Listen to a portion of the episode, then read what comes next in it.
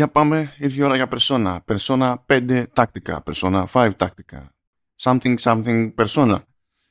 Ε, συνεχίζεται το έτσι, ενδιαφέρον σερί για τους φίλους των strategy RPGs ή tactics ή τέλος πάντων όπως σας βολεύει. Πείτε τα στη, στην προκειμένη και συνεχίζει και η Ρέντα που ούτως ή άλλως για την Atlas που έχει κάνει γενικά τα Persona τελευταία ας πούμε, να κόβουν χρήμα και ειδικά το Persona 5 το έχει σκίσει έχει βρει ε, spin-offs σε ό,τι είδος να είναι και τα λοιπά και να και αυτή η περίπτωση που έχουμε τώρα που είναι άλλο ένα spin-off σε τελείως άλλο είδος. Ε, έχουμε μια κάποια ας πούμε στροφή στην αισθητική εδώ πέρα από την άποψη ότι ε, ενώ έχουμε να κάνουμε με τους χαρακτήρες τους ίδιους από το Persona 5 κανονικά Phantom Thieves η, η συνήθιση ύποπτη δηλαδή ε, έχουν παρουσιαστικό που είναι προς τσίμπη μεριά αν και τεχνικώς όχι ακριβώς τσίμπη αλλά τέλος πάντων προς τσίμπη μεριά πιο, πιο χαριτομενιά έχει αλλάξει και λίγο το ύφος τέλος πάντων στο, στην έκφρασή τους εννοώντας τέλος πάντων ότι ε, έχουν μια λίγο ενισχυμένη τάση προς την κουφαμάρα και τη χαζομάρα για να ταιριάζει τέλος πάντων με, το, με την γενικότερη τέλος πάντων αισθητική του συγκεκριμένου spin-off. Σχεδόν από τα αστεία της υπόθεσης είναι ότι το τάκτικα τεχνικώς λαμβάνει χώρα παράλληλα με τα γεγονότα του κανονικού Persona 5. Τέλος πάντων, εντάξει, όχι γενικά και αόριστα, είναι πιο προς το τέλος μεριάς, το πούμε έτσι.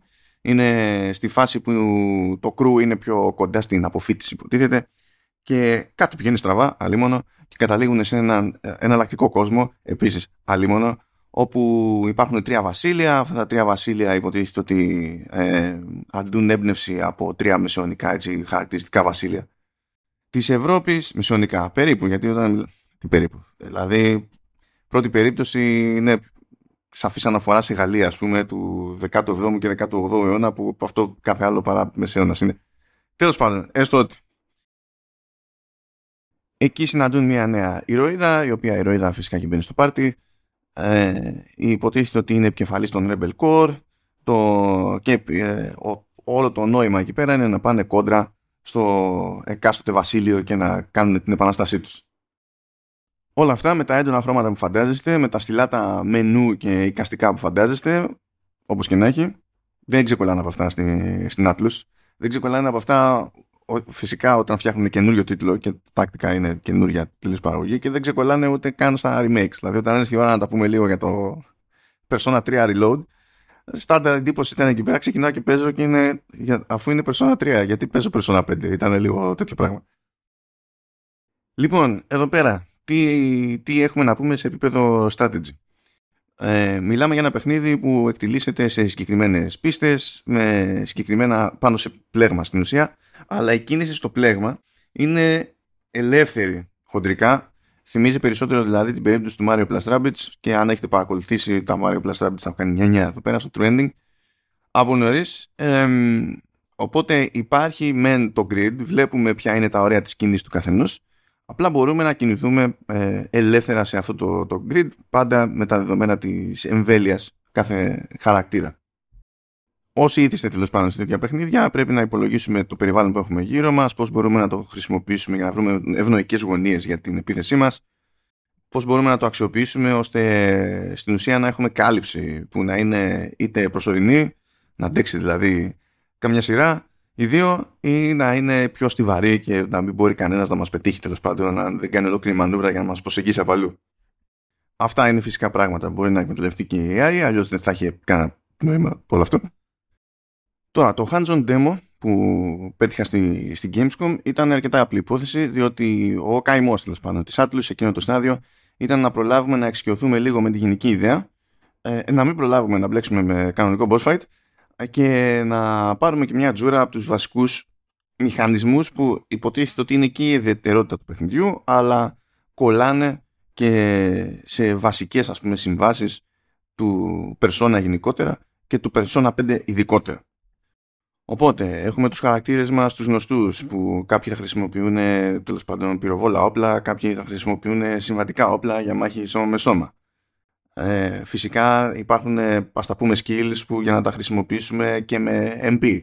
Φυσικά υπάρχουν personas που μπορούμε να χρησιμοποιήσουμε. Ο συνήθως κάθε χαρακτήρας που δεν είναι ο βασικός ε, έχει πρόσβαση σε ένα περσόνα. Ο βασικός, ο συνήθως, λόγω wildcard, για πόσους έχουν συνηθίσει από περσόνα μεριά, τους λέει κάτι αυτό. Ε, γιατί παλιώς πώς θα ήσασταν εδώ, να το αναρωτιέσαι για το τακτικά. Ε, στην ουσία μπορεί να χρησιμοποιήσει ε, πολλαπλά, μπορεί να κάνει συνθέσεις κτλ. Το κομμάτι της σύνθεσης των, των personas δεν το είδαμε στο demo, αλλά φαντάζομαι ότι δεν θα έχει συγκλονιστική διαφορά τέλος πάντων προς τον τρόπο τον οποίο λειτουργεί ε, στη, στην τελική έκδοση. Αυτό που είδαμε επίσης ε, είναι το One More, το οποίο φυσικά και θα σας θυμίζει κάτι στην περίπτωση του, από την περίπτωση του Persona 5 και η λογική είναι ότι τέλος πάντων αν χρησιμοποιήσουμε κάποιο συγκεκριμένο weakness που έχει ένας εχθρός και καταφέρουμε και το κάνουμε και knockout κτλ ε, τότε έχουμε το περιθώριο να κάνουμε μια έξτρα επίθεση. Αυτό φυσικά είναι κλασικός τρόπος της Atlas τέλος πάντων να μας οθήσει να σκεφτούμε πώς μπορούμε ανά πάσα ώρα και στιγμή να εκμεταλλευτούμε τα διάφορα weaknesses, τις διάφορες αδυναμίες τέλος πάντων των, των αντιπάλων και είναι πάντα και ένα πάτημα για πειραματισμό τόσο ε, ως προς τα περσόνα τέλος πάντων που έχουμε εξοπλίσει ε, αλλά και τη σύνθεση του, του πάρτι το οποίο πάρτι έχει έτσι, τρεις χαρακτήρες. Ε, εννοείται ότι όλα εκτελήσονται σε, σε σειρές, το οποίο δεν είναι καθόλου περίεργο για περσόνα και το κανονικό το περσόνα προχωρά σε σειρές. Απλά εκεί πέρα δεν έχουμε την ελεύθερη κίνηση που, που έχουμε εδώ. Είναι, είναι λίγο έτσι. Ε, ενδιαφέρον το ότι έχουμε ένα τέλος πάντων RPG, RPG που μας κρατάει στατικούς στην ουσία στο, στο πεδίο της μάχης και πηγαίνουμε σε ένα είδος όπως είναι Tactics το οποίο υποτίθεται ότι θεωρείται έτσι πιο αυστηρό στις νόρμες του και τέτοια και εκεί πέρα έχουμε μεγαλύτερη ελευθερία κινήσεων. Αλλά τους πάντων δεν σημαίνει κάτι αυτό, είναι για την ιστορία. Επίσης κάτι εξτραδάκι που έχουμε εδώ πέρα έχουμε το περιθώριο υποτίθεται σε κάθε γύρο να πούμε σε ένα χαρακτήρα ότι κοίταξε να δεις δεν θέλω να επιτεθείς, δεν θέλω να κάνεις τίποτα. Σε αυτή την περίπτωση υποτίθεται ότι διαλέγουμε να κάνει charge ε, κάθε φορά που κάνουμε charge αυτό σημαίνει κάποια πράγματα για την επόμενη σειρά. Δεν σημαίνει πάντα τα ίδια για κάθε χαρακτήρα. Ε, οπότε θα πρέπει να μπείτε στη διαδικασία να συνηθίσετε τέλος πάντων και να αξιοποιήσετε αναλόγως άλλο ένα data point ανά χαρακτήρα. Κάποιος τέλος πάντων μπορεί να κάνει λίγο δυνατότερη επίθεση, κάποιος μπορεί να κάνει κάτι τελείως άλλο. Είναι ανάλογα με την περίπτωση. Το, ο πιο ενδιαφέρον μηχανισμός στη, στην πράξη που ήταν και αυτό που θέλανε να δούμε πάνω απ' όλα από ό,τι κατάλαβα είναι το λεγόμενο το triple threat. Το triple threat νομίζω ότι έχει ειδικό ενδιαφέρον και ότι ενδέχεται να είναι και η βασική ειδοποιώς διαφορά τέλος πάντων της συνταγής tactics που βλέπουμε στην περίπτωση του Tactica ε, βασίζεται στην ιδέα ότι ναι μεν μπορούμε να το παίξουμε όλο τέλος πάντων περίπου εκ του ασφαλούς ναι μεν έχουμε τις βασικές συμβάσεις τέλος πάντων που μας θυμίζουν κλασική περίπτωση Persona OK. Αλλά αν θέλουμε να πετύχουμε το κάτι παραπάνω ε, και να δείξουμε ότι και ξέρουμε τι μας γίνεται τέλος πάντων, πρέπει να ρισκάρουμε. Άρα, τι περιμένεις στην περίπτωση αυτή το, το παιχνίδι; Λέει, κοιτάξτε να δεις. Πρέπει πρώτα απ' όλα να μπεις στη διαδικασία και να κάνεις κάποια κάπως τη ζημιά στους εχθρούς. Πίτσι πίτσι εκεί πέρα, να τους φέρεις να είναι σε μια σχετική αδυναμία. Και ύστερα πρέπει να χρησιμοποιήσεις τις, ε, τους τρεις χαρακτήρες που έχεις και να τους μετακινήσεις στο χώρο έτσι ώστε να δημιουργούν ένα νοητό τρίγωνο μέσα στο οποίο είναι οι αποδυναμωμένοι εχθροί. Και εφόσον το πετύχεις αυτό το πράγμα, τότε μπορείς να χρησιμοποιήσεις το triple threat και γίνεται της κακομοίρας και δεμένη κολυμπηθρόξιμο. Αυτό σημαίνει βέβαια, σε πάρα πολλές περιπτώσεις, ότι για να έχουμε την ελπίδα να το πετύχουμε αυτό το πράγμα, όχι μόνο πρέπει ε, να μπούμε στην διαδικασία να ζορίζουμε λίγο τον κάθε αντίπαλο αλλά να μην τον λιώσουμε τελείως. Άρα δίνουμε το περιθώριο στην AI ε, ενώ θα μπορούσαμε να βγάλουμε από τη μέση ένα χαρακτήρα ας πούμε. Δίνουμε το περιθώριο στην AI να κάνουν το εξτραδάκι και τις περισσότερες φορές πρέπει να φροντίσουμε να μετακινήσουμε τους χαρακτήρες μας σε σημεία τέτοια που τους καθιστούν έτσι πιο ευάλωτους, πιο ανοιχτούς σε, σε επιθέσεις. Και ως γνωστόν, αν τάξει κάποιος έναν παίκτη το, το περιθώριο να κάνει κάτι εντυπωσιακό, ακόμα και αν αυτό πηγαίνει πακέτο με κάποιο ρίσκο, ξέρουμε πώς λειτουργεί το lizard brain που έχουμε όλοι μέσα μας σε αυτές τις περιπτώσεις. Ε, αυτό που σίγουρα δεν γινόταν τέλος πάντων να δει κανείς στο, στο demo ε, ήταν έτσι το, το μέγεθος των, των μετέπειτα χαρτών, την πολυπλοκότητά τους κτλ. Είχαμε πρόσβαση σε πολύ μικρούς χάρτε, ακριβώς επειδή στην ουσία και οι δύο αποστολές που είχαμε μπροστά μας ήταν περίπου tutorial το ένα περισσότερο, το άλλο κάπως λιγότερο, αλλά και τα δύο μαζί τέλος πάντων πραγματικότητα ήταν tutorial για να δούμε αυτούς τους μηχανισμούς.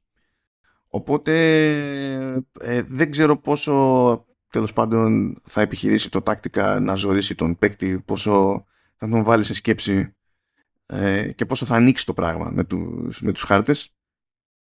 Οπότε όλο αυτό είναι φυσικά ένα πράγμα που θα μάθουμε με το δύσκολο τρόπο. Από εκεί και πέρα ελπίζω η ιστορία παρότι έτσι πιο, πιο γιούχου να κινείται σε επίπεδα Persona για να κάνουμε κέφι αναλόγως. Τώρα το Persona 5 Tactica ε, είναι αρκετά κοντά γιατί βγαίνει 17 Νοεμβρίου ε, του 23 προφανώς. Άμα ήταν του 24 δεν νομίζω να έχει πει, γίνει κανένας τόσο συγκεκριμένος για ποια μέρα ποιου Νοεμβρίου. Αλλά OK. Okay. Ε, και μπορείτε να, θα, μπορείτε να το βρείτε τέλος πάντων σε PC, PlayStation 4, PlayStation 5, Xbox One, Xbox Series και Nintendo Switch. Είναι άλλο ένα έτσι βήμα στην κατηγορία διότι πρόσφατα σχετικά έχουμε φάει Mario Plus Rabbids, έχουμε φάει Marvel's Midnight Suns και αυτό έχει καλυφθεί σε True Ending και δεν συμμαζεύεται. Ε, είμαστε σε καλή περίοδο για ένα είδος το οποίο υποτίθεται ότι για χρόνια δεν ήταν προβλεπέ να επιβιώνει πόσο μάλλον να ευδοκιμεί σε, σε κονσόλες και δεν ήταν και ο ορισμός του mainstream για να πούμε ότι κοιτάξτε παιδιά άμα έχουμε τόσους τίτλους μαζεμένους σε αυτό το είδος ε, θα καταφέρουν να σταθούν χωρίς να τσακίζει ένας τον άλλον. Όλο αυτό φυσικά είναι άλλη μια απόπειρα της Atlus να τραβήξει το ενδιαφέρον του κόσμου τώρα που έχει την προσοχή του μετά από την τεράστια για τα δεδομένα της σειράς και της εταιρείας επιτυχία του Persona 5 και των υπολείπων spin-offs. Που στα υπόλοιπα spin-offs παιδιά έχουμε δει τίτλο ας πούμε από Megaforce που ήταν πιο, πιο action. Έχουμε δει τι, τι έχουμε δει; Έχουμε δει rhythm game χορό ξέρω εγώ. Έχουμε δει fighting τα, τα έχουμε δει όλα.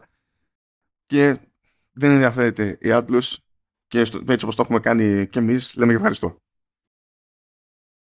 Αυτά λοιπόν για Persona 5 τάκτικα και τα λέμε όσον ούπο. Το μενού ευθύς αμέσως έχει σίγουρα Space Marine 2 και σίγουρα Spider-Man 2. Αυτά τα σέβουμε και μιλάμε.